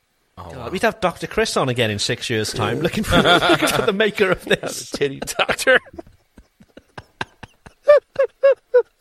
oh, jeez, no way. Grateful Knife way. says, uh, I've been asked to make a coffin for my neighbor who passed away. I don't know why I'm laughing about that. Uh, Ricardo Carrasco says he was asked to make Aquaman's trident. Didn't happen. I didn't, sadly, though. Okay, get ready. I'm going to have to do this in a. Uh, okay. CJ Miller. This one's a good one. So, my weirdest custom request is a doozy. Not 100% knife related. Being in the Army, we had our fair share of weirdos. I was uh, at work one day showing my most recent chef knife to some buddy, and a guy from another shop comes in and asks if he could make something, if we could make something special for him. He tells me uh, that his this past weekend he went to a strip club where they're we're having a special guest, a famous adult star. Uh, and if you know, you know. Uh, he had apparently acquired a thong from her at this club where she was stripping. Uh, he was wondering if he'd be able to take the thong of hers, and he pulled it out of his pocket and turned it and turned it into a medallion with some clear epoxy that he could wear as a necklace. I simply replied no, and then slowly walked away. Is this a grown man? Yeah. he had he had the thong of Alexis Texas. I don't know who that is. Or do I? Okay, the last one is the last one is from Rumble Jackson. Jackson Rumble. Jackson Rumble. He was asked to make a mosaic Damascus cockfighting blade to strap onto a rooster.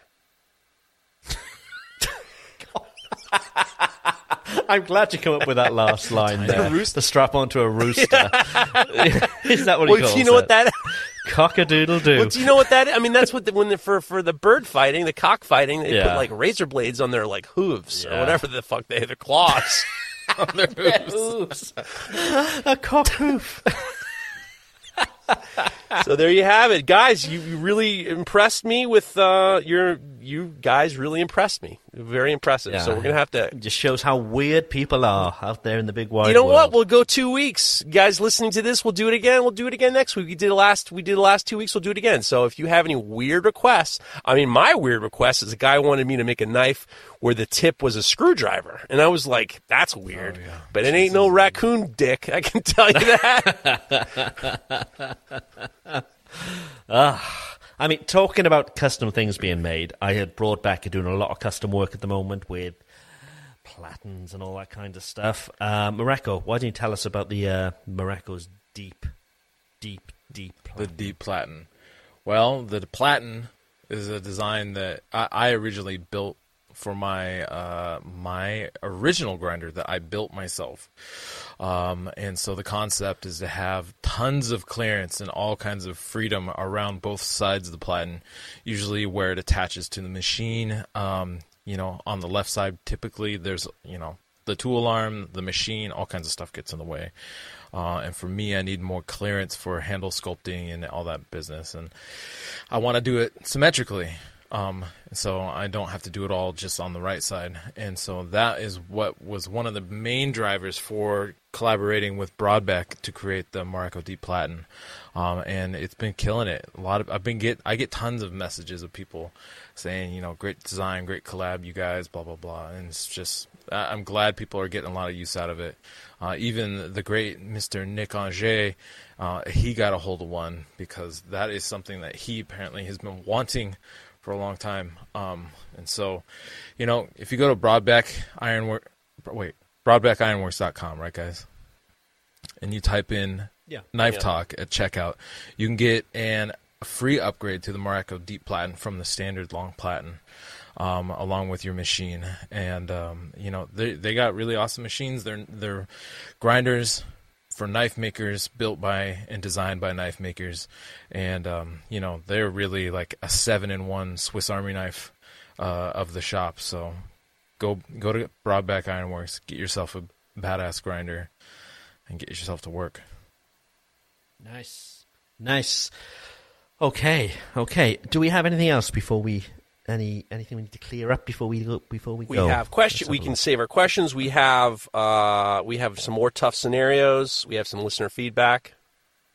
listener feedback. We haven't done any of that. Okay. So I know my spinny chair is in the feedback this week. Well, I, you know, I stop. There you go. Uh, Maverick Knife Works says, "Hey guys, some listener feedback from you. Those mold polishing stones and soft guitar fret sanding blocks are a game changer. I appreciate all the information you've shared over the years. Mareko, could you repeat what the whole fret sanding blocks are? Yeah, so they are a rubberized abrasive. Um, so they come in like, and, and there's a few different styles that you can find online, um, but they're anywhere from two, two, uh, 220 or even I think it's, I've seen as low as like 180 all the way up to like 10,000 grit, which is overkill. I don't think that's really necessary. Uh, but I've been using them as I prepare my material, my blades for the coffee etch. So I'll go into the ferric to clean up uh, or to do a quick etch. I'll usually do like a 10 second etch just to look at the blade and make sure that the, the ferric is getting a good clean bite all over the blade. And then for my chef's knives, at least, I, I won't etch any any deeper, especially if everything's looking good. I won't etch any deeper, uh, and I'll clean that all off using the rubberized abrasive. And you can cut it down, you can carve it to shape uh, to fit inside any kind of like fullers or really tight spaces and stuff like that around your around your blade. You clean it all up nice and evenly, and then I've been going straight into the coffee well after rinsing, and then into the coffee after that, and I've been getting really great results. Um, and they're in general, like I was just, I did a Hamon this last, uh, when I was at Sornex at the Winter Strong event, and I did a, um, what is it? Uh, it was 1095, and I did a par a par quench, and so I only quenched for maybe five or six seconds, and I got a sweet Hamon actually out of the material, and um, and so I did some etching with some acid, and I used that rubberized abrasive to kind of clean it up, and it really made that Hamon pop really nicely. So they're really cool, and it's amazing. Like the, uh, I was using a 220 grit block,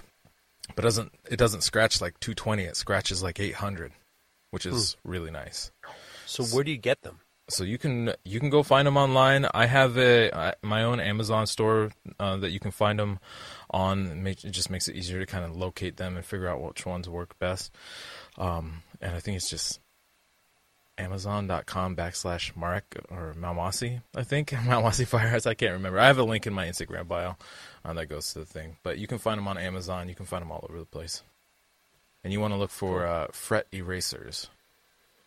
There you go. Would they work with um, raccoon boners? Yeah, they bring up a really nice high polish. Lots of friction. That's all I need to know. Boners. How dare you? Perfectly good ending. Have you ever heard? Have you guys heard of oosik?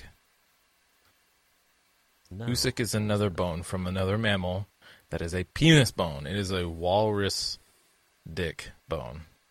Oh. oosik. And a lot, and it's large enough you can use. come to You can, this. It's it's come to large enough this. you can use it as handle as a full handle. It's massive. Oh, wow. That's what she said.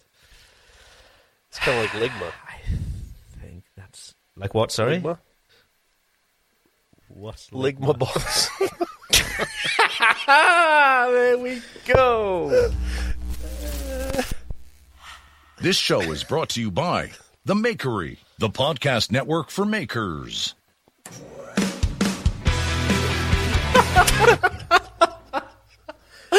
That reminds me of. Um, so, God, Molly, one of my girls, um, obsessed with um, Moana, the you know the the film. Right. And um, the rock in it says um, he says something about he says oh that's Nunya and somebody says what's Nunya he goes Nunya business so she walks around the house now saying this all the time Yeah. Nunya and I say oh what's Nunya she look at me and go Nunya business Yeah, Tony used to say Nunya a lot. so, so, so I'll teach you now Oh yeah, Ligma. Oh my Ligma. god! D's, dude, you gotta do D's. Those are, oh, those are. There's nothing funnier than that. That shit is so. Uh. s it's so asinine. It's so juvenile. I'm fucking 48 and I'm fucking doing Ligma jokes. It's just like ridiculous. totally ridiculous. ah escapism at its best Ugh, who lo- who doesn't love that? So, what do you guys got on the books for the weekend? Um, uh, we're just working on the house. Um, so we're very, very close to being finished now. Really. Um, yeah, just cracking on.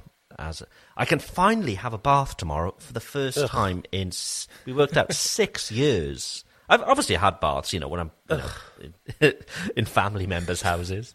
Um, but um, I cannot wait. I cannot wait. I'm going to get it all. set Craig up. soup. Dude, that's exactly. Do you just like swill around in there? Or you just like slap Well, around? I'm, I'm, I'm clean. What do you I'm take a clean. I'm shower before you take a fucking bath? Stinking dirty. No, but I'm. You know, I, I I'm pretty Oh, clean. God. I'm pretty clean. Trust ball, me. Trust me. ball, balls you floating around in ball water. Your ball I and think- I think- water, and you just I swim think, in I it. think, I think, I think a bath is one of the most disgusting things you can do. Oh, I love it. I bet you do. absolutely It love sure it. is. Do you like s- Yeah. put a little in your mouth and spit it out like a whale? Oh, shut up. you know, you ever see That's those? how we got Corona. That's, Yeah. You ever see? Uh, you ever see uh, Ricky Gervais when he like makes the f- he goes in the he puts his chin Oh, down. he does and the faces He does the yeah. water in the mouth. And I'm like, oh god, you're disgusting.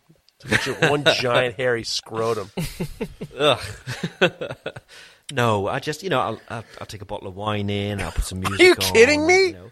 Some candles. I t- oh, I love it. I love it. Abs- I, I, I've been known to watch like two two films, two movies in a bar. Get you the know? fuck! You're Come out. It was, how do you keep the water warm? four, five hours. You just keep topping up with hot water. Wait, you're you're telling me you can l- sit in a bathtub for five hours? yes, easily. Get the fuck Easily. out of here! Honestly, I love it. Is it like a Absolutely giant womb for you?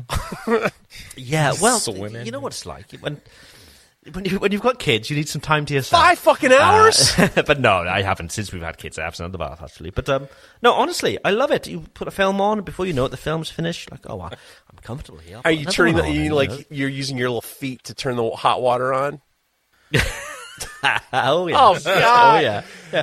And uh, uh, what we used to have a special little table, like a fold-up table in the bathroom, so we could put that out. So I could put my laptop on it next to the bath, so, I So could put stuff. this is I, this is your and snacks and stuff, everything, right? Um, always. get the What, what, what kind of, is what are up? your bath snacks? Good question. Good question. What are bath snacks?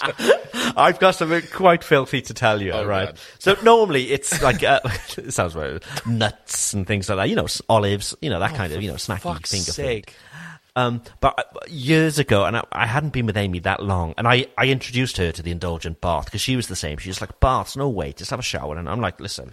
So, you know, I put the candles on, I put a film on for her and a bottle of wine. She was just like, this has changed my life. This is the best thing ever. Um, so, but, you know, she was new to this whole indulgent bath. She didn't quite know the rules. So next time I'm in the bath now, she's like, okay, dinner will be ready in about an hour. And I'm like, okay, I'll have a nice bath first. Ten minutes later, she comes in and she's got a whole chili con carne for me, and she thought this would be a nice surprise while I'm in the bath. It's a, fucking- a big bowl of chili. Like, you've taken it too far. This isn't. This Dude. is there's etiquette to the indulgent bath, and you've just broken the etiquette rules. Are there bubbles in your bath? Good. Oh, good yes, question. yeah, really? yes, yeah. Are they Yeah, scented? You don't, wanna- want somebody walking in and then just seeing your flaccid. I was about to say you need to camouflage the penis. exactly. Don't fucking yeah. see it. Look at yourself in your fetid water. Your water's getting like dirtier and dirtier as the time goes, and your and your skin is getting all pruny. Nice. That's the Oh, best. Yeah. you- how can you? How are you not cold? Are you you slapping around? You're just like moving your hands around, and Well, you have a the, the room is warm. You, you you know have a nice warm room, and I say you just hop up with hot when you need. and what do it. you do when you have to go take a leak? Jeez, I'm not seventy years old. I can I can go a few hours without having to take a leak. Wait a second. Jeez. You're holding it the whole time. What? Yes, I don't need to. He's lying. Yes. He's full How, of how often? I'm you leak? assuming you're just like How- letting loose while you're in the tub. Oh Jesus, no, I'm not English. Jesus, I wouldn't wouldn't piss in the bath. Jesus. Oh, speaking of which, one of our listeners gave me uh, some sh- some stick about. I asked uh, Joe uh, Maynard uh, where you go to the bathroom when you're on a Black Hawk helicopter pilot, and it, and I get somebody made joke about it, and, and I thought, well, I'm not going to ask that again. I just had uh, I just had James uh, Fleming on. He was a tank driver in the army, and I was going to ask where you go, and I thought, well, I don't need to be known as the guy to ask where you go to the bathroom all the time. Well, when we got off, James was like, I wish you had asked me where I go to the bathroom on the tank. It was like a great story. I was just like, I got shamed into, you know, I got shamed. So I mean, So what do they, what do they do? Have they got a bucket? What do he, they do? there's, I mean, apparently they're like leaning out, they're leaning out, and it's a whole big production. But like, I didn't get into it because I was just like, yeah, I should have asked. And then I Hang like, your ass out the door. Yeah, he actually sent me a he sent me a picture of one of the guys who's like you know, slinging it right over the side. It's like, well, look, we got to go. You got to go. I can't do baths. I can't do baths. I I have done jacuzzis, but I can't do a bath. I, I when as soon as your your kind of feet start to get pruny, I get like I hate that shit. I don't like to be cold, and I don't want to be wet all the time.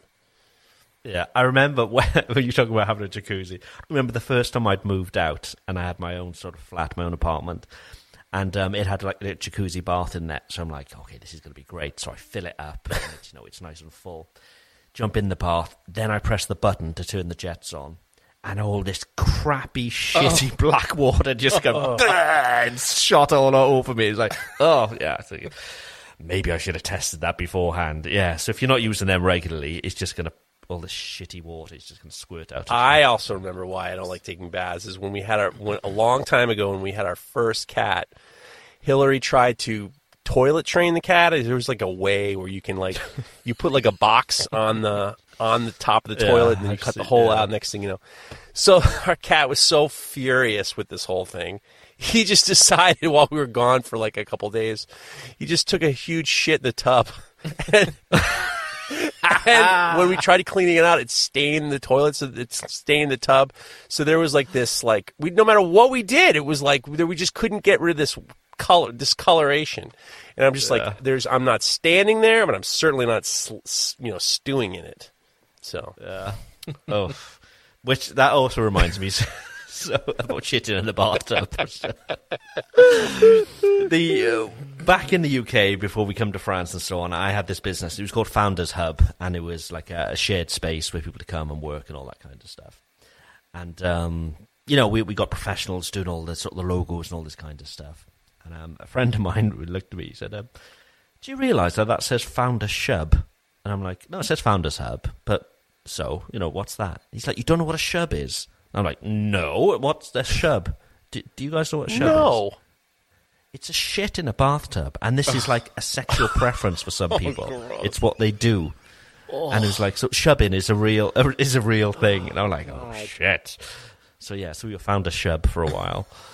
But, um, Oh, because it was all one word, or it was all one word, yeah. exactly. Yeah. So when you read it out, it looked like so it's like I like- found, I a found a shub. shub. Yeah. That's Yeah. disgusting. Anyway, enough about shitting in baths. What else are you guys up to this weekend? Well, my kid and my wife are going out to California to look at colleges, and wow. I am. Oh, nice. Yeah, like What? Like one of the UCs? yeah, UCs, and then a couple other places. So they're going to do that, and then while they're gone, I have to catch up on some shit. So I'm going to. Uh, I actually Sunday I'm forging two hammers out, and you know, get a couple extra things done. Uh, do some, you know, I have lots of work to do, but the, this weekend is going to be you know, and trying to make the least amount of mess in the house as possible. I always use, I refer to it as the goat path. Like I will not walk through. I will walk through very. I don't want to like have to do a major cleanup before they get home. So I'll goat path the whole house and not touch certain things and just kind of like you know. That's what I'm doing. Catch up on movies, stuff like that. You got any? Mareko, what- what's Do you on? have any movies, uh, Jeff, real quick, that you're wanting to catch up on? Good question. I do actually. Ivan Reitman, the the film director of Ghostbusters and Ghostbusters? he yeah. just died, and he and Howard Stern. He actually did. He was the producer on Private Howard Stern's Private Parts, and I thought, you know what, that would be a great movie to watch. I haven't seen Private Parts in a while, so I'm going to watch Private Parts. That's the Howard that. Stern movie. Craig, you should watch that. Right. Okay. Yeah, and that's it. That's know. it. Okay, Yeah, I don't have any. I don't have any grand plans. I got you. We were watching the Olympics, and that was fun. And uh, I I finally just watched uh, Social Dilemma. That I wish I had watched it a while back. Oh, that is yeah. that's very uh, heavy, but also isn't good Yeah. information to keep in mind. I find myself scrolling now. I'm like, get the fuck out of my hands, and I just drop my phone and go find something to do. Yeah, I mean, I I don't know whether it was that, that film, but I use social media far far less now than, than I did, you know, a year or two ago. Um, yeah, there's some days where I just won't go on anything without realizing, you know, it's just like, gee, yeah, and Yeah, it it is it is quite a powerful film. Now, I think. Have you seen Tinder Swindler yet? No, you were going to talk about that last episode. What? What? What? Go Yeah. ahead, talk, do it now. It is fucking nuts. So, um, but I won't give it away because I, I think you should probably see it because it, is What? just crazy. Um, but um, it's there's there's this guy who was sort of ripping women off on on Tinder, um, and it starts off you're thinking. What the? How how is he ripping people? Because he's like he's flying these girls like around the world to have dinner with him in the most expensive restaurants in the world, and they're going on helicopters and stuff like that. And you're like, how is he? Do you know what I mean? You- You're thinking, how is this happening? But um, it all sort of unravels, and it is fucking, and it's a true story. Where do you see the movie? It- it- it's- uh, what was that? Sorry, Where do you? Where can you watch it? Netflix. I'm on Netflix. Yeah, it is crazy. You, you, um, um, and the last sort of five or ten minutes as well. You're just like, what the hell? It is crazy. But there's there's all these memes now that you see, and it's like, I can't do that because my enemies will find out. And if you see the film, you know what that means. It's it's. Did you ever listen to Dirty John? Yes, yeah. Well, I, saw- I saw it. The I, I didn't listen to it. I actually saw the. Uh, was it Netflix or Apple TV? I'm not 100 percent sure. TV show? Mareko, do you know what Dirty John is? No. It's this true crime podcast Hmm. that is about follows this dude, and it's totally crazy. It's a totally crazy story. The podcast is incredible. If you want like some John is Like- in a guy that pays women to have sex with him. No, it's the guy's name is John, Okay. but he he Yeah. goes, you know, he he becomes. I mean, it's it's yeah, it's not about prostitution. It's about this dude who just like kind of like he's a bad guy, but it's a uh-huh. it's an incredible listen, incredible listen. They made it a TV show with Eric Bana playing John as well. It's it, it was The good. pods, It was really the good. podcast is. I mean, it's incredible. It's an incredible podcast. Yeah, So, any any that's us then. That's that's the weekend. Oh, no, Mareko, you didn't say what you're up Oh yeah, uh, yeah. So I, like I mentioned earlier, uh, next week is my kids' like school break, and so we're take we're going up to the the lake house on an island, and um, we're just gonna. It's, it's it's unfortunate it's not summertime because it's a beautiful place to go swimming and stuff like that. But they do have some nice state parks that go down to uh, like down to the ocean water, down to the Puget Sound. Um, and so we're probably going to do some hiking around. Um, it's more like just kind of going for a stroll, but we can also do some um, clamming, some like steamer clams you can pick up and harvest off the beaches. And so um, we did that a few weeks ago. It was a lot of fun. And so we'll probably try to do that again while we're up there. That sounds like a lot of fun. Yeah, it's just yeah, and uh, you know they got a fire pit, and I think the weather's actually supposed to be decent, so we'll probably do. And because it's uh, you know winter right now, um, you know the sun is still going down early, so we'll be able to, to like do a nighttime fire and roast marshmallows and shit like that, and it'll be fun. That'll be great. Nice. Yeah. It's winter, but it's changing, changing Sure quickly. Um, we had we had cranes flying above today, uh, which is always a good sign that spring's coming. So yes, So it's coming. so next week it just could just be me and Mareko. Is that what you're saying? um, possibly. We'll possibly. keep in touch and Um, we'll Okay. wishing you the best yeah. of luck. Yeah, yeah. I mean, to be honest with you, you know, an hour, you know, two hours out of a day wouldn't once a week isn't an issue, even with a newborn baby. I don't think, but uh, as long as we're not in hospital, that's the yeah, that's the Okay. only stopper, Well, really. we're sending all the listeners are sending you and your wife and your family the best of luck, and you know, everybody, you know, give Craig a, I don't know, wish him a good bath or something. I don't know. You'll all know when the baby is born because the Sharple that day will be the baby's name. Yeah, that's a Hugo. idea. I like that. Five letters. Yeah, but you wanted to. There's and there's a U in it, right? there is. A All right, there's a yes. U in the name, so there you go, guys. Have you got on the Wordle train yet, Mareko? No. You should try it. Oh, on. it's good. Come or try try Sharple. I haven't try even tried the Sharple because it's, knife related. People love Sharple. You, are you you you all got lo- you loaded up with words for the next? Uh, I need I need more. I think I'm going to be running out in the next few days. Um, so yeah, I need more um, five letter words that are to do with. Uh, does, you might have to run out of knife making and be like just making. You know. possibly, yeah, yeah. All right, I'll send you something this weekend. Okay. Right, have a good weekend, everybody. Uh, that was fun. Good that was fun, and I shall speak to you all again next week. Peace. Bye for now. This show is brought to you by The Makery, the podcast network for makers.